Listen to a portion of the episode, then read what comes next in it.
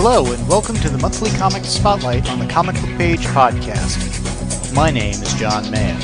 In this episode, we'll be talking about some of the comics we got this month. We'll start with DC, we'll go over to Marvel, and then we'll cover the other publishers.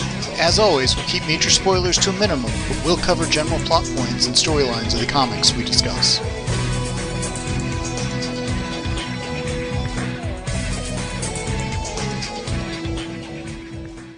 In this monthly comic spotlight, I'm joined by James, and we're going to discuss some of the comics we got in February 2023. James, how you doing tonight? I'm doing pretty good. How are you doing, John? I am doing well. Now, I got a whopping total of 56 comics over the four weeks of, of February. Only 17 of those were DC, 27 were Marvel, 12 were others. And I'm gonna say it was it was a little bit of a lackluster month. A lot of it was was solid, but none of it was just wow. Yeah, I, I would agree with you there, and we're not far off. I I received 58 single issue comics.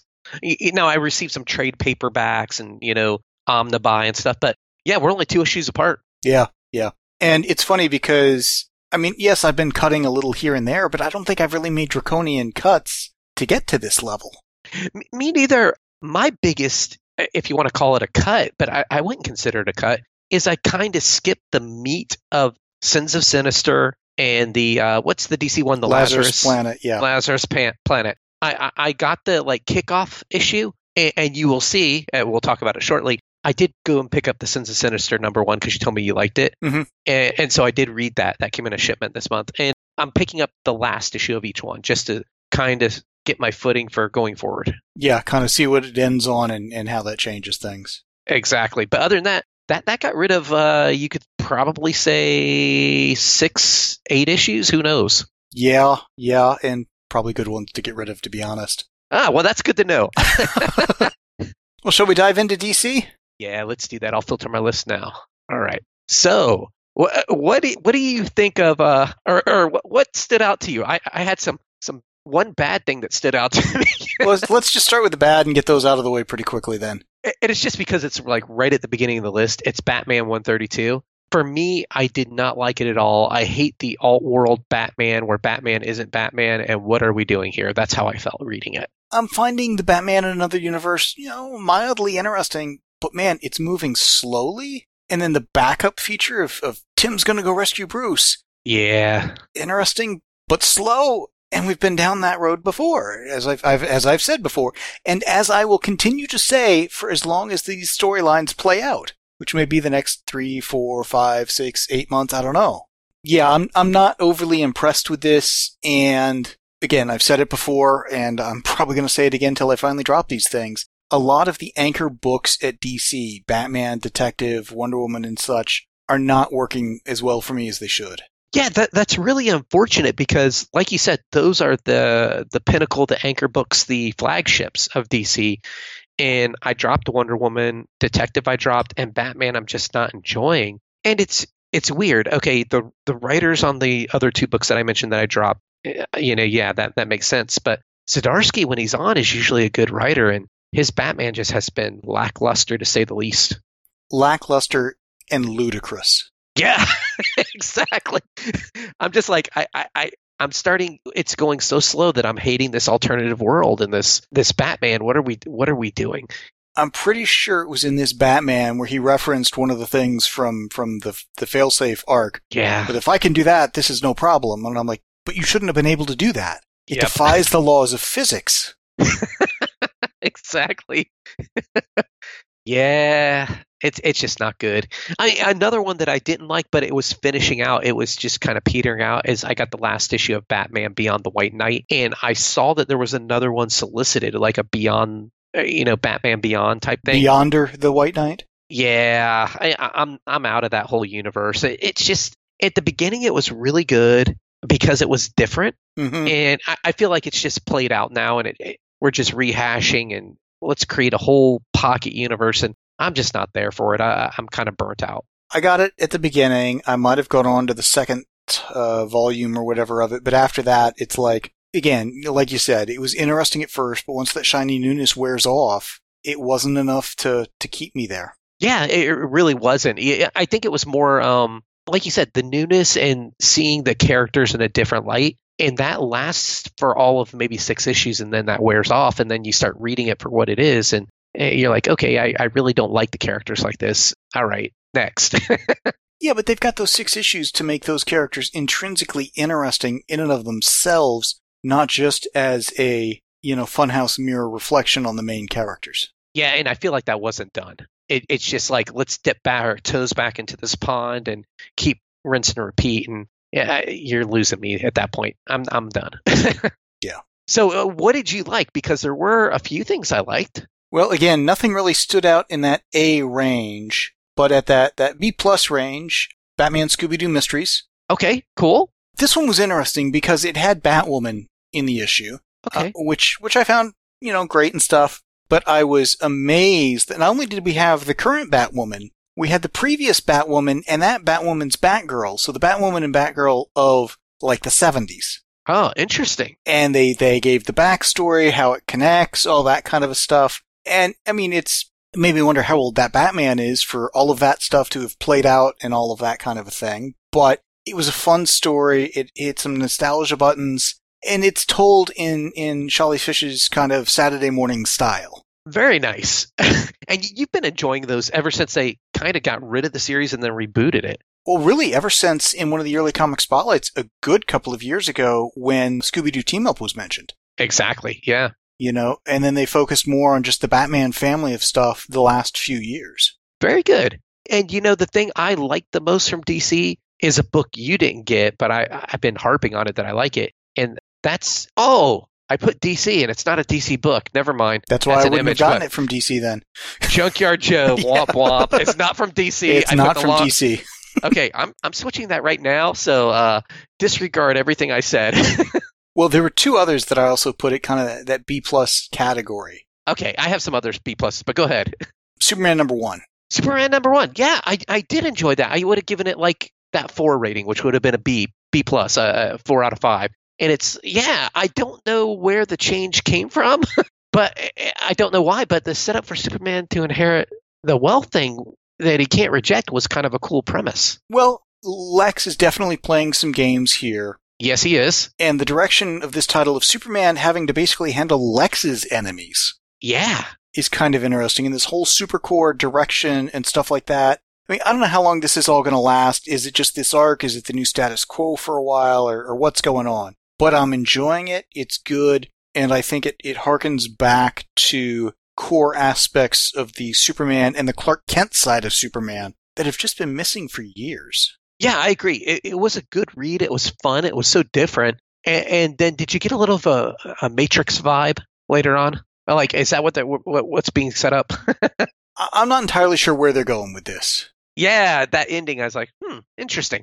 yeah, there's there's a lot that this is planting seeds for, Something. and I'm hoping the next couple of issues don't suffer from. Okay, now that you've planted the seeds and it's not shiny new, is it still good? I'm hoping it will be. Yeah, I agree. I, I, I thought it was a good start. So, uh, you know, kudos to DC because it, it wasn't my favorite writer, but he's he's a solid writer and he did a good job. And he gave us um, you know, a nice jumping off point for the dawn of the DCU. Well, and I appreciate its full length story versus the anthology approach over at Action. Yes, that is so nice.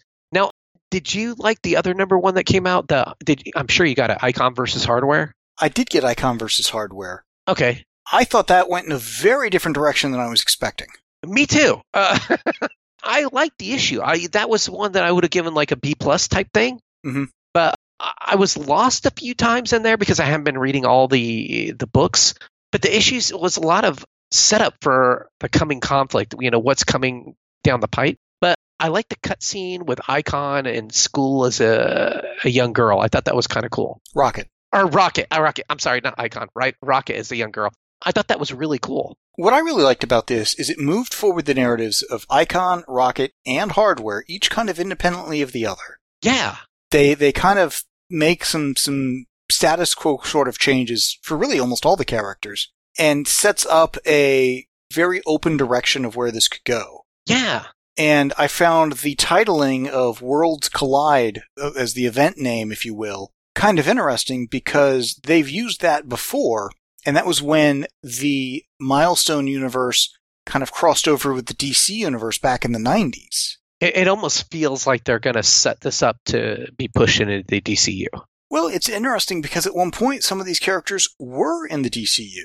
And then somehow got taken out and now maybe coming back. Or maybe not taken out, maybe these are just alternate versions. I don't know. Because, I mean, like at one point, Static was a member of the Teen Titans. Very weird. Yeah. So, because you don't really see these characters at all other than in the Milestone universe. Mhm. Yeah, so, but I, I thought it was a good one. Did, did you like it? Was, is that something you would be like a B, B plus type range? It was a B. I, I enjoyed it. There's a little aspect of the the direction the story is going could be a lot of fun, but it's also Yeah. a very risky direction to go because it I'm trying to uh, it provides a lot of outs and a lot of of easy writing crutches if you're not careful. Yeah, I, no, I, I, I know what you're talking about. Now, one other one that I wanted to ask you about because I did not read the whole thing. We got the Lazarus Planet Omega. hmm And by the way, I will have you know, I didn't tell you this at the beginning. I have a stack of comics sitting out there. I did not read ahead for the first time ever. Oh wow. Doing a monthly spotlight.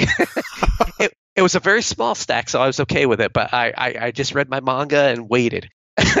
so, but what did you think of the Lazarus Planet Omega? The way it ended and everything? Because I thought it was more in the kind of like the okay range. It was uh, okay, all right, here we are. I put almost all the Lazarus Planet stuff, certainly anything with Lazarus Planet in the name this month, in the C plus category. Yep, that's exactly where I would have graded it. Planet Omega didn't really land the ending, and I mean, yeah, I know it's not really over. There's other stuff, but if you're going to call it Omega, it kind of sets some expectations there. So I thought it was it was a little lackluster. I, I guess the first of the three this month was Next Evolution, which introduced Vigil, which was not really a great intro to that group or series. Flatline, which had a, a big development in there, not for her, but it's got to play out somewhere. I just don't know where, and might be nice to know where. We got a Deadeye story, which was just not a great story, and I don't know, it was it was just kind of weird. Why they did that one at all, I don't know. And then the the Red Canary story,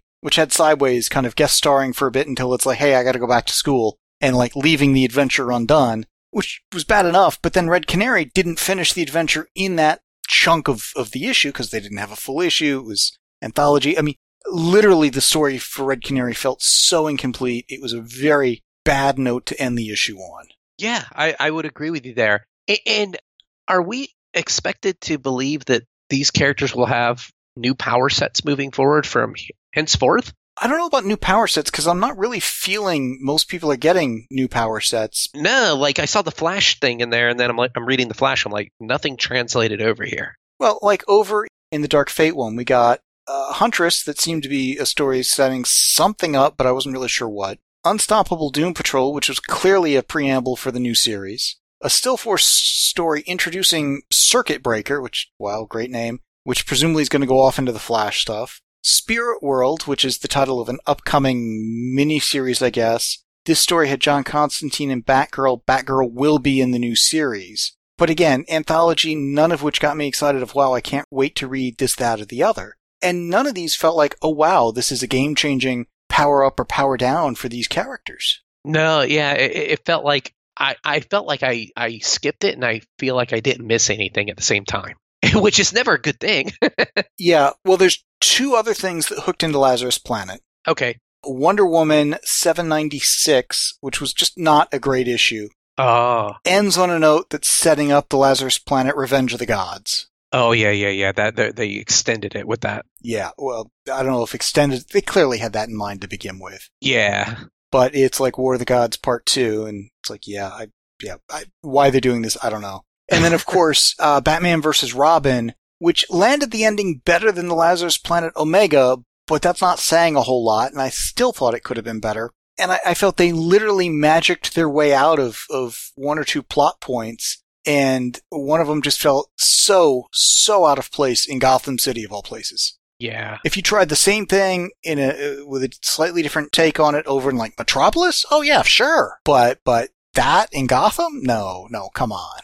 Yeah, I, I I didn't enjoy it. I thought it was just like I said, so so, and I didn't read the whole meat of the event, and I came out of it feeling like I, it, it's nothing I really need to know. Well, I'm not going to say I read the whole meat of the event. I read the whole event, but I don't know that there was any meat of it. That's hilarious.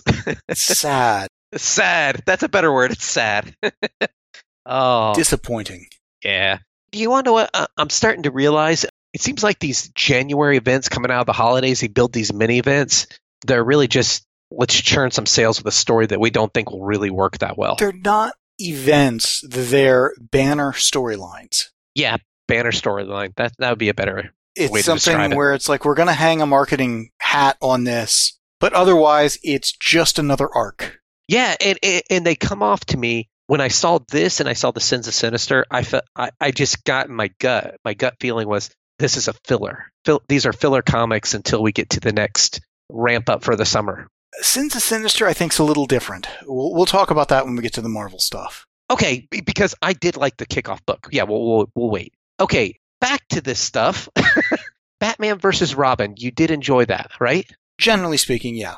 Okay, because that was an epilogue to the Lazarus Planet, not the Omega, but the epilogue event. I, I liked it until it got to that one point where it's like, come on, really? Yeah, yeah, that that was like so ridiculous. I felt like I felt like you know the old Ben Hur movie where the Mhm. I am Spartacus moment. I felt like that's what I was watching, but it wasn't the exact thing. But it was like, what what happened here, and why did they do this? Was the I Am Spartacus stuff in Ben Hur? I thought that was a different film. Oh, it, it was Spartacus. Yeah, it was Spartacus. Ben Hur. I'm sorry, Ben Hur's the guy in the chariot race. sorry, my my bad. Okay. Yes, uh, whatever. Spartacus.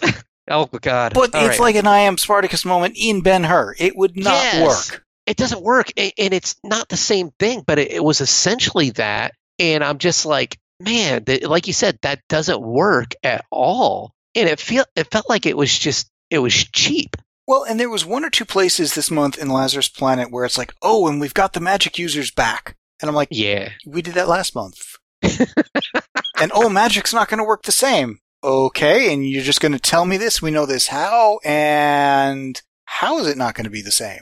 Oh, we'll figure that out later. Okay. yeah not good this was actually probably one of the least satisfying batman versus robins out, out of the five i've read The fact that there are five that you've read in and of itself is intriguing. Sad is the only other word I can think of. I'm sorry. the five that i've read Um, redundant is what it makes those those things. You know, it's like, come on.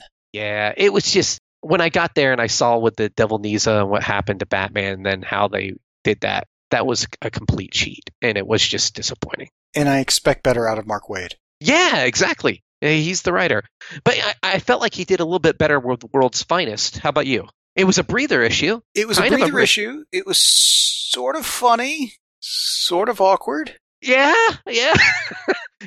it was the, the, the, the date from hell. Is that what how they described it?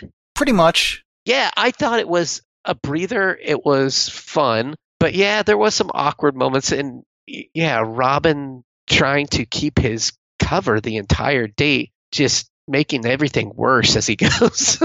I would like to see a follow up to that story set in the present day, yeah, that would be cool. where Kara realizes that the young Robin had his flaws, certainly, but you look at the modern Nightwing, and it's the same guy, but he's grown a lot. He's matured. Yeah. Yeah, it would be a much better date thing, I think. Well, and I think you could do a follow up to this without Nightwing even in the story if you pair up Supergirl and Barbara Gordon. Oh yeah, that would work. Yeah. Because Barbara clearly would have heard about this date, Yes. You know? And if it basically the conversation starts with Kara asking, I went out with him once, how do you stay with him? You know, and then here's what happened and, and how he changed or, you know, whatever. Yeah. And it's funny because that's the exact kind of story that Devin Grayson did really well back. Man, I'm not even sure when that was. It was like she did an issue of Batman Plus, and the Plus was Arsenal. Oh, cool. And it was a compare and contrast of the Batman Robin dynamic versus the Green Arrow Speedy dynamic, Oh, cool. with only one member of each pairing in the story. Very cool. And it was fun to read. It was a great read. Nice. because you can see how each is kind of expecting certain things based on how their partner would act, but also knowing how the other person isn't their partner. Exactly. Yeah. No, that, that would have been a fun read. She did a few other things kind of like that, and it was just, it showed a, a deep knowledge of the character and some good storytelling that honestly is missing in a lot of comics these days. Yeah, I would agree. This one was a fun comic in that you could read it and you don't have to know anything. You don't have to know anything about what what's going on in the current comic and just enjoy it and have some chuckles. But yeah, not very deep. well, the fact it's set, you know, in an indeterminate number of years in the past helps with some of that. Exactly. Exactly. Now, one other one that I will tell you that I did enjoy, which I know you did not get this one, is DCeased War of the Undead Gods, number Mhm. six. I, I think that was the final issue. It was a good issue. Everything, I don't know if it's the last issue or not because I, for the life of me, I can't remember the ending. but everything's going really bad. and I think there is another issue or two. But even when the, the good guys win, it feels like a loss because of the, you know, these pirate victories, you know, with, with stuff that happens in the people that get taken out battling the big bad. I mean, you have this virus that spreads to Mxyzptlk. I guess that's how you say his name. Sure. Yeah, I, I don't know how to say it. You can say it however you want. I don't think there's a correct pronunciation to be had. Yeah, you get a battle between him and the Spectre in here, which is just awesome. And the outcome of the fight affects Alfred, who has gone from the main DCU, so it's nice seeing Alfred, but just very cool stuff that's happening in there. And it's just in this little pocket dimension, and so uh, even though it's a an Earth that's been shelved over here, uh, you know, I don't think this will bleed over, but they, they always could if they wanted to. they can always go back and revisit. Yeah, exactly. But I thought it was just a really terrific issue. But like I said, every victory feels like a loss. That that's what this book is. Interesting. yeah. But the ones that we didn't mention, which were for me just kind of like okay, were like the Flash 792 and 793. what did you think of those? They were just okay. It's the it's the one minute war, you know, continues basically part one or part three and part four. And it seemed like the first one there wasn't much progression in the story at all. You know, Kid Flash and his partner fight some robots, and Well- that was it. Was it just me, or uh, the focus on Impulse and Kid Flash? Interesting. And this is the Wallace Kid Flash, not the Wally West Yeah. Flash, of course. The fact that we have to specify which Kid Flash in and of itself is problematic. Yeah. But there were so many things that just kind of happened conveniently. Yeah, yeah, very conveniently. I mean, things are just falling in their lap, left, right, and center, and it's like that was a little disappointing. Yeah, and and, and I felt like 793. It just it, once again it was just okay. Not not much progression in the story itself. Just more tactics and fighting. Yeah, but what got me was just there's a surprising amount of, of standing around talking that's happening during this one minute of this war. Yeah, during one minute we're going to spend 80% of the issue talking. and I think this was the issue where they finally explained how come everybody is is kind of kicked into full speed, whether they want to be or not. yeah, yeah, And th- this reeks of the writer having watched the Flash Time episode of, of the Flash TV show. yeah. I, I, I'm not a big fan of Jeremy Adams. I, I know some people like him as a writer, and I think he's taking over a, a big name book. I can't remember for the life of me what it is, but seeing what he's done on the Flash, I'm not overly excited for it. Yeah, well, in this issue, everyone seemed to end in, in mortal jeopardy. Yeah, yeah, exactly. It's like I've seen this at the end of every season of Smallville. Yep. And I mean, I hope they can land the ending on this, but I feel they almost have to undo one of the things because they seem to overplay it earlier in the story, and maybe they will, maybe they won't. I just, I don't know. It's okay. It's certainly not a high point of the Flash by any stretch of the imagination for me. No, I would agree. The thing that was funny, I don't know if you'd say funnier, when the one minute war started, the very first issue, I was like, oh, this is pretty cool, something different. And then it immediately just kind of spiraled down from there for me. I've got the next couple of solicits sitting here in my notes. Oh, And the solicit, we're talking about 792 and 793. yeah. The solicit for 796 is it's the final moments of the one minute war. Still going. and it's been, what, eight issues? or How do you have moments in a minute? A Yeah. moment is multiple minutes. Yeah. I mean, that's just bad writing right there. Yeah. And again, we're going to have another three issues of this. Yeah. And, and it's not completely wrapped up. It's 790 or 796 for all we know. It could spill over into another one. 797 seems to be a filler story. Oh, okay, okay. I've been noticing the Flash has been cranking out like crazy Yes. because they're trying to get Wonder Woman and Flash to hit 800 at the same time. Why? I, I don't know. Eh, Spread it out and have your events separated. They don't have to concurrently happen. I think you're better off with them not concurrently happening. No, it seems like it diminishes it a little bit, and maybe people have a little more money to spend if you come out with your $10 issue three months apart. Well, you can do a cover feature on DC Connect one month of Flash, another month of Wonder Woman. If they're at the same month, they both hit 800. which do you focus on? Yeah. This is what happens when you don't have editors in charge or bad editors in charge. Or you don't have a good marketing department. That too. Yeah, that could be it. we have two issues, eight 800s. What do you, you know, look at that. Wow. Yeah. And really, Uh, all you've got to do is have them be one week apart, one at the end, one at the beginning of the following month or whatever. But even that, you don't need to be getting the flash out. Uh, well, you need to be getting the flash out fast just so we can get through this damn storyline. But otherwise, you don't need to be getting it out so fast. Tell better stories. yeah, I agree. Yeah. Nightwing was kind of okay too. I had some issues with this one. I, it wasn't that good. This was one of my least favorite Nightwing issues. yeah. First off, Raven wasn't telepathic last I checked. Empathic, yes. Telepathic, no. But I leaned, you know, back towards the original Raven, so maybe they snuck that into the newest version somehow, someday. I don't know. Yep. And Amanda Waller, who was physically on site at Titan's Tower with the police and stuff, and this is the Titan's Tower not in Blüdhaven, but the, the one that, that, that was blown up pretty well in uh, Dark Crisis. Yep. Why would you let just the random authorities handle your your your tower where you've got I don't know potentially sensitive information and you know things that random you know unauthorized people whether they be first responders or not uh, really ought not to have. yeah, that doesn't make any sense. This feels like a either a a Titans Justice League kind of a thing or Department of whatever the DEO stands for today. They should be handling something. Yeah. But but that bothered me. But Waller being physically on site for this, she was on Earth three as recently as one of the Lazarus Planet one shots we just talked about. She just zoomed on all over. That's hilarious. I mean, she she's not on this Earth. and then the backup feature was just kind of a bit abrupt. Yeah, that was really abrupt. I was like, eh, all right. Now the other one that the, the only one that I wanted to mention, Stargirl and the Lost Children. Mhm. I, I thought it was kind of funny, it, but it was needed. That they needed that big explanation into hyper time and the omniverse with charts and graphs because nobody's going to remember how that works. Corky does have a lot of exposition in this this issue. Yes. It really does. And I saw that chart again. I was like, thank you for putting that in there and not expecting me to remember that because I would not remember that for the life of me. Yeah. And we finally get kind of the the buyer of the children on this lost island or whatever. Yeah. And I'm wondering if the buyer is there to hurt them or somehow like save them and his plan went awry or something. And I'm going to be disappointed if these kids don't get somehow woven into the timeline at the end of all this. Yeah. Because then what's the point of this exercise if they're just kind of pushed off and we never see them again? Exactly, exactly. You spend this much time setting them up. I expect you to do something with them. Yeah, they better. Or, I mean, I can't say they better, but that's how you feel coming out of that. All right. I dumped all this time into these six issues. You put a top tier talent on it.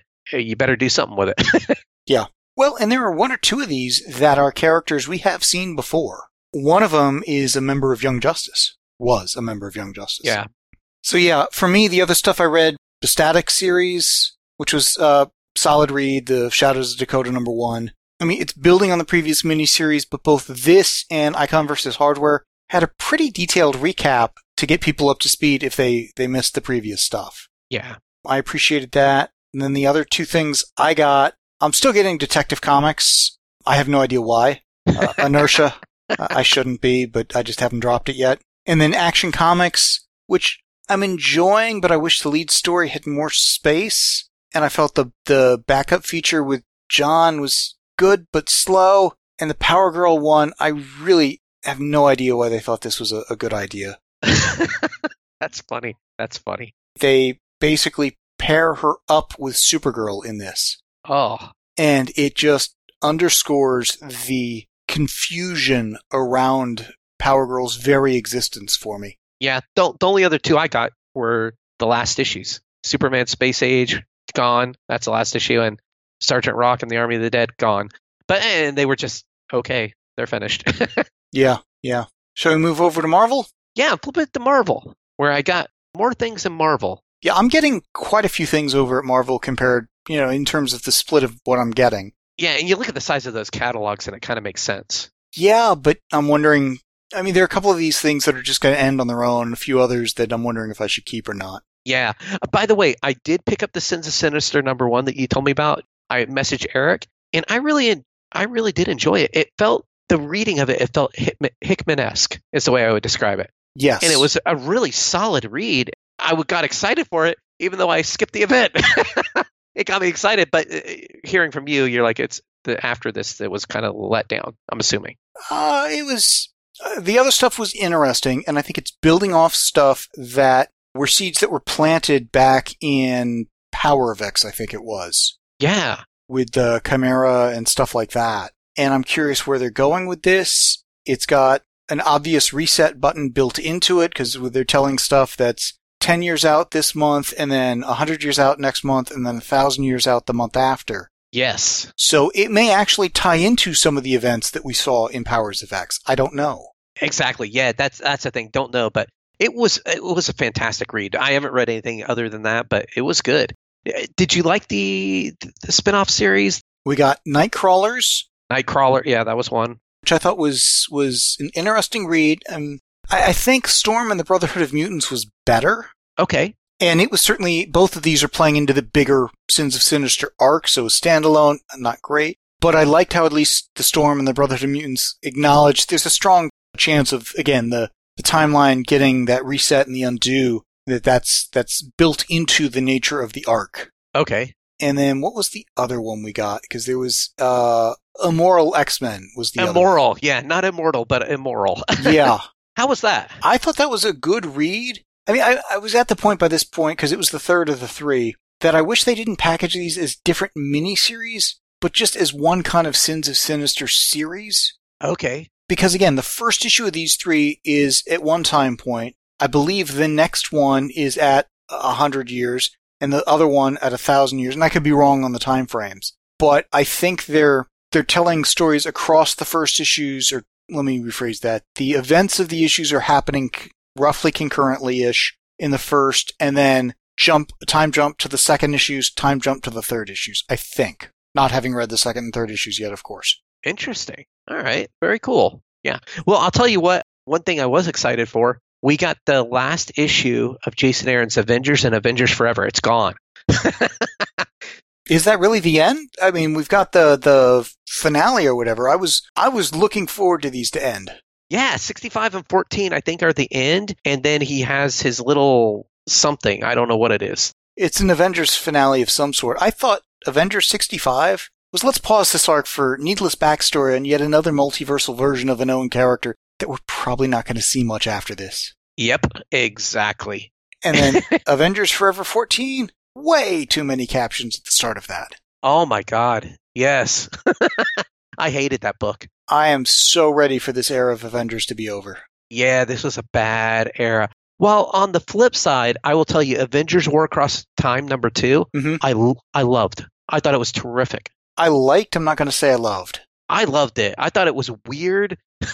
Weird is a good thing. It's the the, Or a the good comic- description, I should say. It's not a good thing. It's a good description. Yeah, this comic is set up and looks and feels like a 60s comic, but I love it so much. And usually I don't like those retro type comics, but I felt like the art, the right, uh, Paul Davis and, and Alan Paul or Alan Davis and Paul Levitz, they're working really well together. Yes. And we get the Avengers fighting the King of the Dwarves when he's actually transported, accidentally transported to New York in the Fantastic Four building, and armor doesn't hurt him. I was like, what is going on here? It was hilarious. It was funny. It definitely hit the vibe of the 60s in all the right ways, but it felt like a filler issue of a limited Yeah. series, and there were way too many cameos in there, some of which I felt were just needless and gratuitous. I think it was just so ridiculous that I was laughing at it, and uh, not in a bad way, but laughing. I'm like, this is kind of funny. And then, you know, only Cap Shield is safe, and uh, you know, the dwarf, the dwarf guy, he's like, I helped forge Thor's hammer. I can Mhm. wield it. I mean, it's just hilarious. You know, Iron Man, you're, you're gonna have no effect. This guy can eviscerate you. it was just a lot of fun. It was just interesting. I just thought the the setup to get the Dwarf King there was a, a little ludicrous. Yeah, it I mean, was. It, It was. was fun. I enjoyed it. I'm not going to say I loved it. Yeah, it was completely ridiculous. And like I said, I don't know why I enjoyed it so much other than I thought it was hilarious. It had a whimsical aspect that most modern comics are missing. yeah, it was like reading a comedy whimsical issue. It was it was just a lot of fun. I can't I, can't- I hate saying that word again, but Well, it's it it's like reading something from the Marvel 60s. from the Marvel 60s, but at, at the same time not over verbose. You know, not not too wordy because sometimes you know those get uh, and not talking down to you, talking to a modern day, Yeah. you know, 40, 50 year old guy. It- it's what a it's what the '60s era of Marvel would be like if told in the current. I don't want to say storytelling style, but in the current day. yeah, in the current day, knowing the readership and our uh, how probably how old we are, you know, Gen X. Yeah. Now, what what did you like? Because like I got stuff that I did enjoy, but I know some of it you didn't get. Did, did you like the Fantastic Four with the four? Not really. oh, all right. C plus for me. I mean, we finally get the the entire team and yeah. find out what happened prior to the start of the series. Yep. It seemed totally far fetched, completely out of character for Reed, and it reeks of the writer wanting a status quo change for a bit and just making it happen. Yeah, they, they they set that up for some kind of emotional tug, and yeah, Uh, It was- it didn't tug for me. yeah, that that, that whole setup with Ben and Alicia and the the kids and all that. And I'm like, it, I think it's gonna be more emotional, maybe if I was a parent and I'm not. yeah, I, I'm not saying that I can't. I can empathize with it, but it, it didn't work completely for me. It just, like you said, it felt felt a little forced. It felt incredibly forced and it undercuts Reed's intellect. Yeah, I would agree because Reed would have thought forward enough, you know, play mental chess, calculated and done stuff, and may have thought of a different way. Even if he couldn't have, all he had to do was give some instructions to Valeria and she could have fixed it. Exactly. So Yeah. it, it felt, again, like a, a writer just wanting a different status quo change of, I don't want to go deal with the kids, so they're going to be gone for a while. Yeah, let's let, let's put them over here. And they're not gone, but they're not going to be here for my run. Yeah, it just, it made no sense. Yeah, I literally just shelved the characters. Yeah, and there was one thing they did with Reed's powers and stuff that's like, ooh, gross, forget that. Yeah, For me, it was not a good issue at all. yeah. No, I can see that. It was not like something I would say was great, but I was curious now that the four are back together, how if you liked it a little bit more or not. Honestly, a little bit less. a little bit less. That's unfortunate, but I can I can hear it in your voice though. Yeah, I felt the writing just was not good, and to have a few month build up of ooh, what happened? You know, what are they reeling from? And oh, well, Reed uncharacteristically not miscalculated, but couldn't figure out a better solution. yeah, it just doesn't track. It does not track at all. Yeah, I agree. Now, what else did you like? Because I have things I like, but I'm pretty sure you didn't get them. I would say one of the other best things for me was Wasp number two. I didn't get that, and you said it was good, and I kind of regret that I didn't get it. It's a fun read, nice use of both wasps. Again, Jarvis is there, not as a, a major character, but you know, as a at least as a character, which frankly we don't see so much. And again, I grew up during the area where he was ubiquitous in the Avenger title. Yeah, exactly. So for him to no longer be missing in action is appreciated. And honestly, I liked the reference and the footnotes to Janet's backstory. Oh, very cool. th- there are aspects of this that are definitely playing into aspects of her origin and other stuff from early foundational or almost pre-foundational aspects of the Marvel universe. Well, I'll tell you what, if you, it plays out and it's good throughout the miniseries, let me know because I will pick up the trade. Okay. When the trade gets solicited, ask me. I doubt my opinion's going to change, but it's possible. Okay, because you're this is only the first issue. Is five issue Second. miniseries? Oh, second issue. Okay, but you like the first one too. I remember. Like the first one too. So the mm, I bet you in the next preview is not the one we have here and I have here in hand right now, but the next one will probably have the the trade. I would imagine. Probably, if not, certainly the one after. Yeah, Marvel's pretty good at getting those out. Yeah. Now, what else did you like? X Men 19. X Men 19. Okay, yeah, yeah, the deep space brood fight that's going on. Yeah, it moved forward a couple of plot lines. I thought it was a good read. I think there's something just ironic and hilarious about X Men 19 footnoting X Men 19 yeah, that was kind of funny. and not this X Men 19. yeah, uh, If they were really clever, they would have found an issue of a title that they that had like a time manipulation thing, and then every time the title gets rebooted and back to that issue, dives back to that point or something. that And would have been hilarious. If particularly if you could pre-plan that, that would just be amazing. yeah. The other one I- I'm enjoying is Wolverine 30. Oh, okay, Wolverine. Yeah. This this one's really picked up for me lately, and the end of the issue was was just seeming to be completely inevitable. So it got there, I really liked it too, by the way. and ironically, I think it's just kind of a starting point because we need an explanation for really how things got to this point. I mean, we've seen them get to this point, but why? Exactly. I like the whole concept of making Wolverine out uh, almost like a tool, you know, for, with the Beast. Well, they've had him be an agent of X Force or however they're they're phrasing it these days Yep. and such. Uh, it's kind of a Black Ops operative, but to Yeah. have been played the way he's been played, again, the end of this issue had to happen. He's not to be used. yeah. It's like you, you don't do things to like that to Wolverine and and there not be consequences. It's not going to end well for you. Yeah. but I think there's got to be a way to, and again, the Resurrection Protocol provides this to reset one of the other characters back to a point that they're still usable. Exactly. Yep. I agree. So I thought I thought that Wolverine issue was one of the better ones. Yeah. Yeah, it, was- I it was pretty that. solid. Now, one thing I was, or I was going to tell you a few things that I liked uh, Okay. that I know you're not getting. Daredevil number eight was was solid.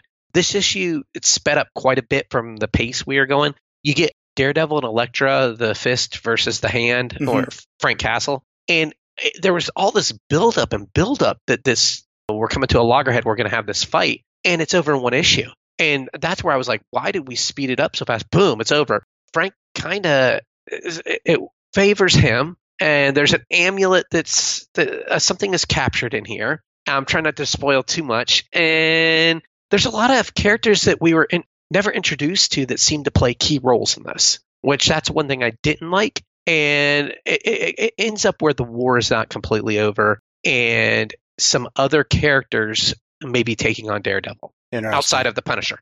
That's that's where we end it. So I was like, okay, that's cool. It, it does feel like the only thing worse than a, and the butler did it was to have the reaction of, wait, there's a butler? Yeah, th- I, that was the frustrating part. I was like, okay, there's these key characters, and they were never introduced, and they see, and they're playing this key role. I'm like, what is? Why is this happening? Okay, but other than that, it was really good. That's what kept it like in that B range. Um, Joe Fixit number two. I'm still liking it. It's that Peter David thing. It's just a, a fun read going back to the 90s with uh, Peter David era. Mhm. And we get the Kingpin showing some skills in how he can control people because he's wanting to basically muscle in on the Hulk and the Maggia. And let's use the approach buy him or control him with the Hulk. That's where he's coming down to. And you get Spidey in the issue, which was kind of cool. I, I thought it was just fun. And then uh, Namor number five, it was the end of the story where basically the humans were on the brink of getting wiped out. Mhm. And you had the whole android population, the original human torch, Namor fighting his people to try and help the humans and this and that. And it was a pretty good miniseries. I wouldn't say it's like, you know, you, have to go out and pick up this the trade paperback and read it, but I, I don't regret reading it. It was fun. You get Namor having to face off against fellow Atlanteans and Namorita Mhm. and it's, it's it was a solid issue. It wasn't great, but it was solid. And the only other one I really liked was Punisher War Journal base. It's like that quarterly type thing that that Torunn Grønbekk, I think he's Nordic of Norwegian. You've I mentioned him a few times, yeah. yeah, he, he's doing these quarterly things. He's really good with these quarterly war journals. So this was before Frank was the Punisher. Once again, they're fleshing out his whole past. We know him as the Marine. This is Frank coming back from Nam, the trauma and how it changed him as a person. And I think they're doing this whole series to show you Frank was a person before he was a Marine because there's almost this this like let's glorify the Punisher and the the Marine because yeah, you, you want to support the troops and I understand that. I was a soldier, so I wasn't a Marine. I was a soldier. I was in the army, but we can't glorify that without understanding the people and who they are hmm and the haunting that comes from that.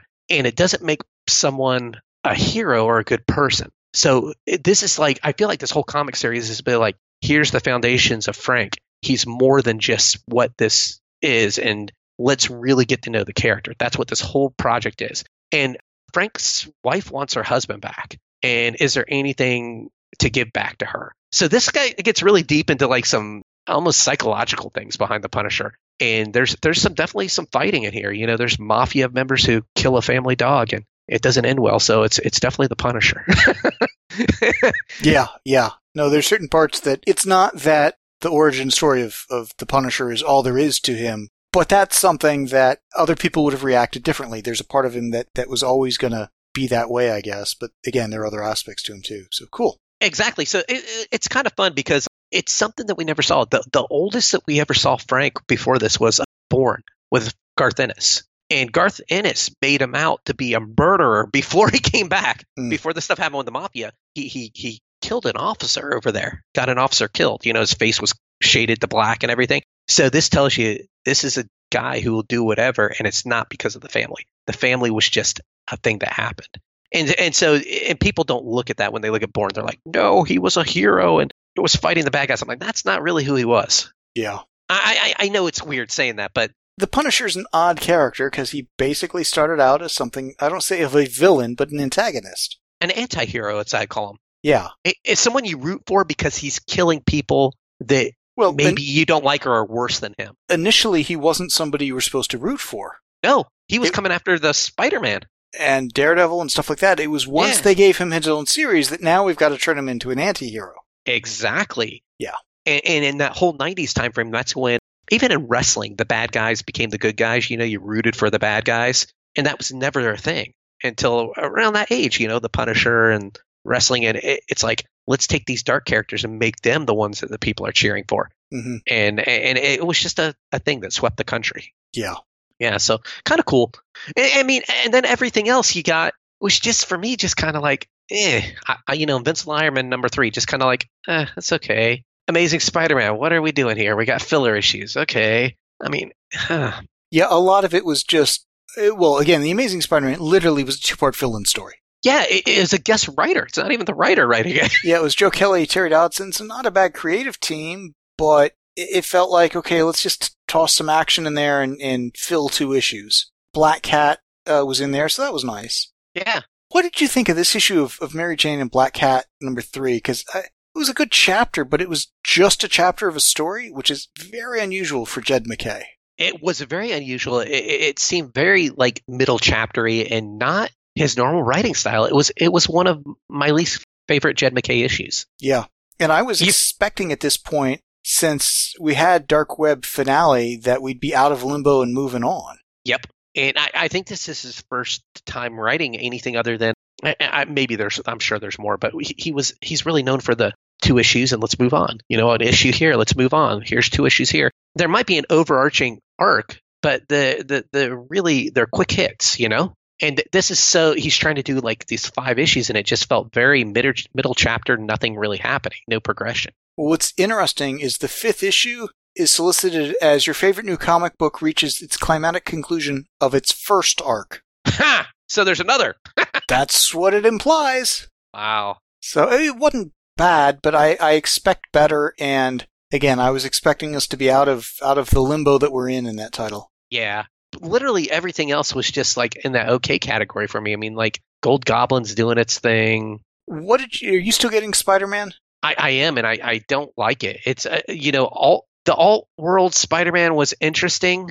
I thought that was kind of cool, but we're still not seeing the end of the Spider Verse, which is what this is supposed to be. But that's not an old world Spider Man. That's being we're being told that's in the six one six universe somehow. Yeah, that's why I'm like, how how is this in the six? It's got to be alt world. I mean, we're spending an entire issue building up an alternate Peter Parker of some sort that I really doubt's going to become like the real one. I just, I, I was puzzled by what the whole point of the issue was, and then the backup was just completely pointless. That's where I was. I'm like, it has to be an alternative world because I'm reading Spider Man, and this is not the same guy. this is not what's going on. Slott has done a really great job on Spider Man before Yeah. and is not doing it here.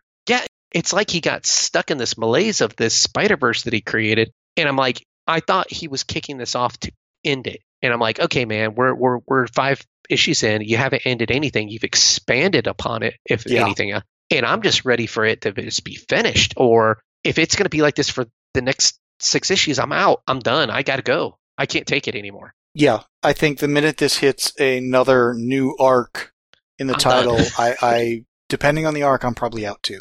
Yeah, if it's Spider Verse concluding part arc three, uh, no, I, I I can't I can't hang out for these long like Avengers type Jason Aaron things. I can't do it anymore. Well, number seven's supposed to be the end of the Spider Verse is here. Yeah, that's why I was like, okay, okay, we're getting there. And Hopefully, either it is or it isn't. But come Spider Man number eight, if you don't have a winning solicit, Yeah, we're we're, we're into the spider. We're out of the Spider Verse at Yeah. that point. Yeah, I, I feel the same way. So I'm right there with you. I, I mean, you know, a lot of stuff was just so-so. Captain America: Sentinel of Liberty, number nine. Uh, by the way, what is the other Captain America title? I'm not getting it anymore. Symbol of truth. I am going to be getting it for the little mini story event where they're Cold War. to Cold War. So I am picking that up because they do tie in together. So Now, one question I had on Sentinel of Liberty yeah, is it just me or does Peggy's outfit make her look like Rogue? Now that you say it, yeah, it really does. Every time I look at it, it's like, what's Rogue doing here? Oh, is she, why is she being called Peggy? Oh, it's Peggy. yeah, That bothered me. yeah, that that's funny. Any other color and it wouldn't have been a problem. That's true. That's funny. Yeah, but I mean, I'm ready to get out of February and March. I'm hoping for things better because it seems like January and February are just kind of like they're they're just biding their time to do something. And I'm like, come on, man. I can't bide my time for three months buying mediocre books. I did enjoy Scarlet Witch number two. Oh, that's another one you told me you really liked. Technically, I told you you may want to check it out because the Vision's daughter was in it. At Yes, that point, I hadn't was. read it, so be very careful when you translate. I- I'm pointing out a title with "I must have really liked it." Oh yeah, It's not always the same. Just saying. that's true. That is true. You did say that. did you like it? I did enjoy this. It's a much better series than I was expecting it to be. And there's a done in one aspect of this series that was a lot of what made the Black Cat title work so well that's playing out here. One thing I was wondering is when we get to questions that people sent in, I know we're going to record another episode. Mhm. Somebody was asking about the Scarlet Witch, or I mean, asking about the events, and it looks like Scarlet Witch is going to play into an event. And I wonder if this book is going to be leading up to that. So it may be something I dip in and get a, a trade later on if it if it plays out pretty well. It looks like that stuff's going to happen in annuals, but we'll talk about that when we get to the questions. Okay, all right, I'll leave it alone then. Other thing this month, She-Hulk number 10, final one for me. I'm dropping it. Yeah, that was horrible. It was just When was She-Hulk married to John Jameson? I don't know. I have zero recollection of that, and granted, there's an early part of Marvel I just haven't read, but I've been reading She-Hulk for decades, the Spider-Man books with J. Jonah Jameson, John's father, in there for decades. You're like, where did this come up? I don't know. Yeah, I, I'm out on She-Hulk. I, I'm done. This will this will be my last issue. For me, it's too slow, it's too uneven. Sometimes it shatters the fourth wall, other times it's just a normal comic in that respect. Yeah, and there's very little momentum with it. I mean, Yeah. just a lot of like, let's be quaint. And I'm like, okay, it was it was cool and quirky, make it like the TV show, but I'm like, I need more than that. So Don't make it like the TV show. That didn't land the ending for me. nope. And this one of of what's going on with with Jack of Hearts and stuff, it didn't play out well. It it felt like there was a montage. It's like don't don't montage. Tell me the story. Yep, I So agree. was, I was disappointed with that one. Me too. Anything else over at Marvel? Now let's get into the indies. All right. I only had twelve of these. Well, I had 16. Not very many more, but I did have more. What did you think of Erratic Recharge number four? I did not like it at all. Okay. Did you like it? No. I, I hated it. it. The first Erratic was a decent book, and this just was not good. It was action packed in places and plot light. And if they do another, I'm not coming back for it. I, I think I'm done with it after this. I was just like, I, I think I've had enough. it seems very indulgent on the writer's part, and it, while it could have been a modern day Spider-Man kind of a thing, it's not. It, it, he's wasted his goodwill, and, I- and I'm out too. I'm done. Unfortunate. Now, I will tell you the thing that I, the two things I did like. One of them I told you about before, and it's not a DC book. Junkyard Joe number Mhm. five was awesome. it was a great issue, and you got Muddy, who's like the the cartoonist guy, trying to track down where Joe came from, and a se- secret hit squad is after Junkyard Joe and also Muddy because he's been harboring him, and they end up taking the neighbor kids prisoner because they were in Joe's house, or I mean, in uh, Muddy's house, and so will Joe save the day? You get some stuff that pops up from his past, and kind of a really cool issue. Cool. Now you didn't you weren't getting the nightclub thing. That was the Mark Millar book. I passed on that. Yeah. That was the other one that I thought was really good, and the reason why it's changing. I, I wouldn't say it's changing from a vampire book, but it really did fundamentally kind of change. Where he said, "Let's take this guy, we turn him into a vampire. Let's have this guy turn his friends into vampires." So these are teenage kids. Think Miles mm, Morales age kids, and this book is taking on a very Spider-Man type feel, like a family feel, where they're working up and they're teaming up and they're becoming like superhero crime fighters with their powers on the Hmm. streets at night. So it's kind of flipped the script to where it's not a murderous, let's go suck blood and kill people. Let's use these like super speed and we can do this stuff and super strength and let's fight the bad guys. And so it re- really is kind of cool. And there's some bad news on the horizon. They leave a little cliffhanger out there, but it was just nice to see that whole almost Spider Man esque superhero story with vampires. So weird. Interesting. Yeah, it, it, it actually turned into something that you you may enjoy based on how they're they're flipping it. it It definitely sounds intriguing. Yeah. yeah, if they stay on that path and they don't make it like gruesome or anything, and they really haven't made it like that. Interesting. So so Cool. kind of cool. So what what did you enjoy? I would say the best of the bunch for me was probably Inferno Girl Red. Oh, I didn't read that. What is that? It is another one of the massive verse titles that I knew I said I was pulling out of, but this is one they'd been teasing or whatever. I think it started as a Kickstarter maybe, but for years. And this one looked interesting. Cool. Enjoyable read.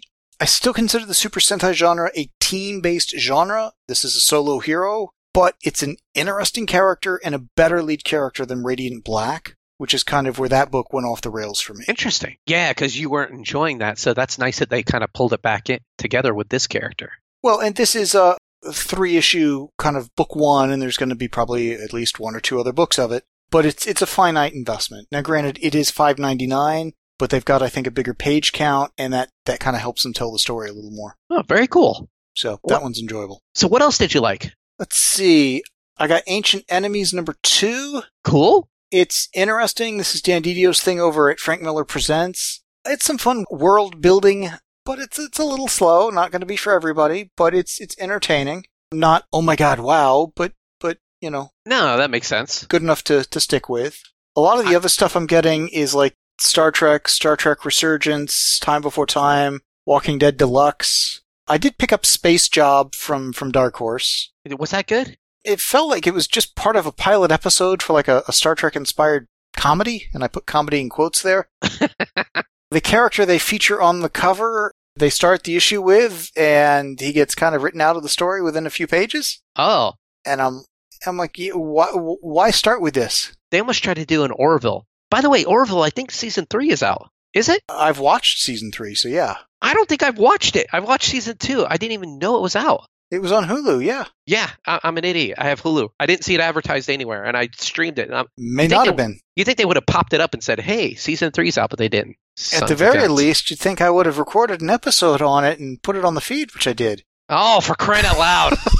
Just saying. and I didn't even watch it. I'm like, son of a gun. Or It has Yeah. some good stuff, so definitely oh my check it out. gosh, Space Job seems like it wanted to be of that ilk, going more on the comedy side of it. It just it fell flat for me in the first, but it, it does feel like this is just part of like a, a pilot episode. So Oh. maybe it'll pick up. I hope so because I've I've got the others coming. you know what's going to be funny? This has happened to me before. I'm going to be like, season three came out. I can't believe it. And then I'm going to watch. I'll be like, oh, I've seen that. That's what's going to happen. Forgot all about it. Yeah. Yes, uh, because my memory sucks that bad. I will tell you some good things that I read. Okay. Some interesting. Okay, they, they, they weren't great, but these are like good, you know, good books. Okay, Liquid Kill number one came out from Whatnot. So this was my first uh, Whatnot comic. Mhm. And like I said, not great, but it was good. It was my my first experience with it. I know they had one other title that came out with like the guy who played Blade was writing it. I can't remember the Blade the movie with the, the Wesley Snipes. Wesley Snipes, that's him. And it's a decent read. The art was good, but not special. And it's setting a future where heroin is going to rescue people from human trafficking. So that was the whole kind of premise behind it. And I thought it was fun, but I, I don't know how long it'll be there for. I think it's like a mini series. And then from Image, I picked up a new number one called Local Man. And this one, I didn't know if I would stick with it. It was a good first issue. And it's, it's Tim Seeley who's the writer, by the way. Mhm. And Tim Seeley's hit or miss with me. Sometimes he's really good, sometimes he's not. And it's kind of like the bo- a boys vibe, the boys comic from Garth Ennis, without the over the top hatred of superheroes. You get a guy named Jack Xavier, I guess is his name, or Xavier, or whatever, and he was part of a superhero team called Third Gen. And something happened, we don't know right now, where he went home to see his, to his parents in a small town, and repercussions of him being on that third gen kind of follow him. You know, where he almost gets into a bar fight at one time and is using a trash can lid to defend himself. And you know, the, the third gen people show up with a cease and desist and with the paperwork with a lawsuit because you're using a shield and That's our IP. Mm, so it's kind of like the cynical look at being an ex superhero. So I don't know how long I'll stick around for it, but it was it wasn't bad. It was it was good, goodish. Nemesis Reloaded 2, solid, and not as good as I feel like Nightclub by Mark Millar. You, you get the the bounty Nemesis put out on the entire police force that's taking effect as people start to murder police throughout the city, and you get some background into Nemesis in his youth, which was kind of cool. ah, okay. And then the only other two I'd mention to you that I, I, I kind, I one of them I usually really enjoy, but it was, it was this one was not as good as the others, but it's still really good. Once Upon a Time at the End of the World, number four, Jason Aaron book. It's an indie book. I like this issue, but we get a ton of backstory on the Rangers, which are kind of like Boy Scouts because they have like badges and stuff in there. Mhm. But the badges are like how to survive in the post-apocalyptic wasteland. You know, skinning. Yeah. You know, like like True survival skills. true survival things. And it was just kind of funny. But you get Mezzi and Maceo, the, the main characters, they get separated, and Maceo is captured by the Rangers, and will Mezzi come back to save him Mhm. and or leave him behind? And so that's the conundrum we are in. And then the other one that's just the weirdest book, and I keep buying it, and I don't know why I like it, but I do, is What the Furthest Place from Here, number 11. It's that Tyler Boss thing. And the book got back on track because this issue number 10, I was like, this is not very good. But some of the characters you, that were in the past, you get to see them again. People are picked up by packs of wild people that act like animals. It's so weird. It's so hard to describe this book. And we get the fate of Oberon, who's a character who went missing several issues back. And it was nice to see that character come back again. So it was, it was just kind of cool. People, kids forming packs in the apocalyptic wasteland. Once again, I'm a post apocalyptic fiend, so I love that stuff. Oh, it's good because there are a lot of those post-apocalyptic universes to pick from. Yeah. Yeah. So you didn't happen to get Last Barbarians from Image, did you? I did not. okay, that was that creative team. They, they used digital art. I can't remember their name. Oh, Haberlin. Haberlin. And it, honestly, not good. I'm not sticking around. Oh, that's too bad. Haberlin sometimes he does some really good stuff, but this one uh, it just wasn't that enjoyable. I didn't I didn't feel anything about the character, so I didn't feel attached, and it was That's just a problem. Yeah. yeah, it felt like going through the motions. Yeah. I think for me, with the the other publishers and stuff, is really once you get past Star Trek, Walking Dead, Power Rangers, in Time Before Time, there's not a whole lot on my reading list here. No, I I- I know because that's where you made the bulk of your cuts. And that made me think that if Nightclub sticks the landing, it's something that I'm not saying you have to go and buy, you know, all the back issues, but maybe trade time. Maybe we could do a back issue spotlight to see if it's something that would, you know, stoke your interest and something different. Yeah, maybe, maybe. Maybe he tends to go back and visit the properties again if it does well. Who knows? I I think it's less that I'm making cuts in this area than these titles generally flip over and or end and, and don't flip over into something new. And I'm just not finding that many new things to, to add in. I know what you mean by that because, you know, AWA was my darling, but it seems like, you know, they have like one or two books coming out, and the two that came out is like one I didn't like the erratic thing, and the the other one was like black tape. It was okay, Satanic Panic era, you know, and it it was just okay, and they they just they only have like two books coming out. I'm like, what happened? Are they are they imploding? I mean, let's let's take a look at the the dozen comics I've got in this area, and let's exclude for the moment Mighty Morphin Power Rangers, which is issue 105. Yep. And granted, they had to split to different titles to get that far. Walking Dead Deluxe, which is both technically a reprint title, but it's 56 and 57 for issue numbers. Yeah. The next highest issue number I have is Time Before Time with 20. yeah. Everything else is issue 4 or lower. You want to know what? I looking at mine now. One, two, one, one, two. Yeah. four, five. The highest number I have is issue 11 with What's the Furthest Place from Here. And I don't know how much longer that title has to go. Things can't stick around on the reading list if they don't stick around. And then if you don't see something that you really like, it it's just gone. Less Yeah. to read. Well, I got the final issue of Erratic, final issue of The Ones, final issue of Saga of a Doomed Universe, one issue shy of the end of Infernal Girl Red Book 1. So uh, that and Space Job's one of four, I think. So That's like six titles, and I guarantee you probably didn't find six new books to put on your list. No. So you're going to have even less. it's just it's it's attrition on the title side. a- and not to make light of it, but that makes sense because I- I have a feeling we're, we we left the era of free money and and zero interest to we're moving to a different era, and I think a lot of people who were buying stuff just to collect it and flip it and do stuff like that that that's starting to end. And now, how many titles are really good? And those are fewer and further between Yeah. and, and the real readers we're not there for the flipping and the covers and this and that so you better have something really good for us to read Yeah, I think whatever grace period there was on some titles is over. yeah And at least for me, it is. And I think it was always that way for some readers, certainly. Yeah. Some were definitely, if they don't like it, they, they drop it and never come back. But I think we're at a point now where the publishers are having that kind of an attitude. Because if I look at, if I look at my Marvel stuff from this month, Avengers is 65. Yep. The next highest issue number I have, I think, was that Wolverine 30. Yep. Amazing Spider-Man was up to 19 and 20. X-Men's at 19. yeah The Captain Americas are at 9 and 10. Everything else other than Avengers Forever 14, which is the final issue, everything else is, I think, 5 or less for an issue number. yeah uh, i would agree the, the only thing that i'm getting that you're not that's hi- higher numbered is thor and it's to me that feels like it's only a matter of time before it gets rebooted I mean, I, I talked a lot when I was doing the, the number crunching and stuff on how sales were such that it's like, this is a problem. And people are like, oh, but the sales are up. It's great. Like, we're getting to a point of a growing forest of dying trees, at which point the, the, the trees, the individual titles, don't last long enough to sustain either themselves or spawn new trees. And you get a, a, a growing forest of, of literally dying trees, at which point you're going to hit a point where poof, forest is gone. And for me, it's a matter of these titles where they would go long enough and have three or four spin-offs or whatever. Great. Now that's not happening. Now most of the titles, I, at least I'm getting over at Marvel and if I scroll over to, to DC, a little bit less so because you've got a few perennials like Action and uh, Flash and Wonder Woman, at least in the numbering, and Detective. Again, a lot of those are, are mini series as well too. yeah no it's it's true and uh, i mean to your point like nightwing's up to 101 but i i still i have like superman just got renumbered Yeah.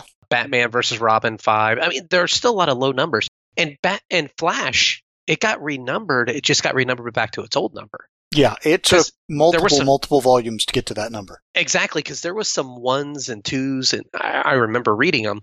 And the same thing with uh, Wonder Woman. You know, they they reverted back to their old number. It wasn't like a straight run, but at least Batman's up to 132. But it wouldn't surprise me if in a few months Flash and Wonder Woman potentially go from 800 to a new number 1. I could see that happening. I, I marketing is probably going to do that. Cuz it wouldn't surprise me if that's around the time the dawn of DC hits those titles. Yep, it, it makes sense. I mean, not not necessarily that you'll like it, but it makes complete and perfect sense. It's very plausible at the very least. Yeah, Maybe it happens, maybe it doesn't, but either way, these things they can't keep me for the long term if they're not published for the long term. no, and it seems like Marvel and I think DC too, but especially Marvel, they're they're liking to go to this five issue miniseries model, which is great for a trade and it's great for not seeing diminishing return or you know drop off on the numbers, but ultimately it just creates so much churn that I- I feel like yeah, you're going to wear out readers and they're not going to be they're going to be dipping their toes in and out more and more to where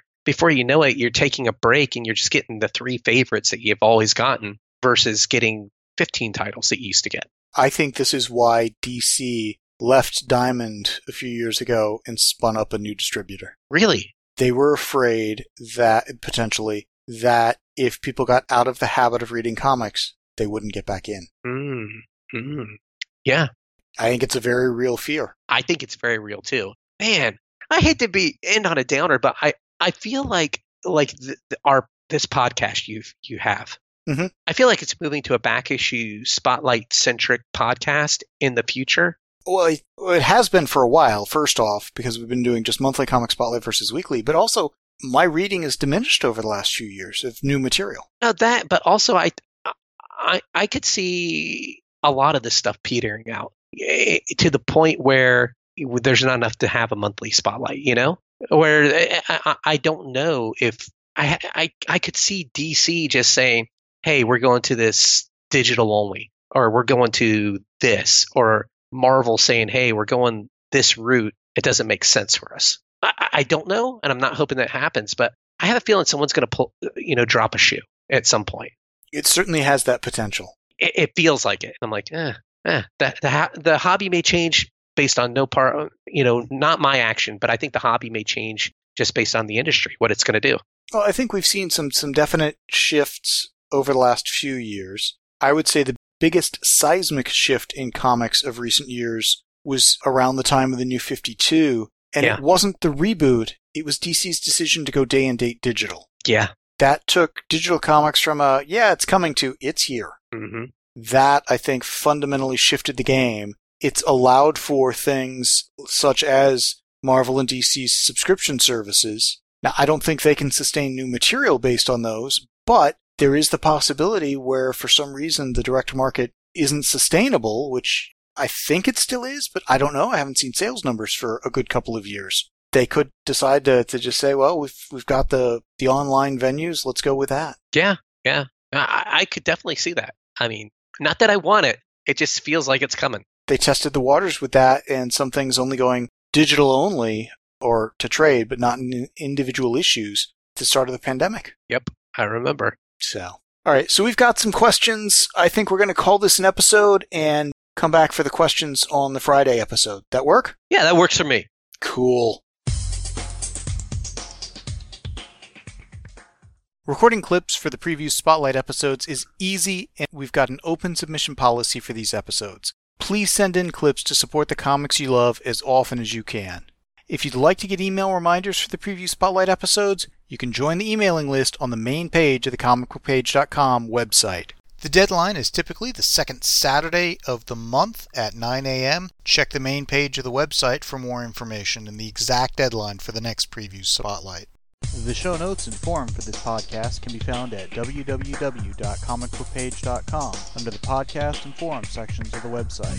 Please email us at theguys at comicbookpage.com and let us know what you think of what was discussed in this episode. Thanks for listening.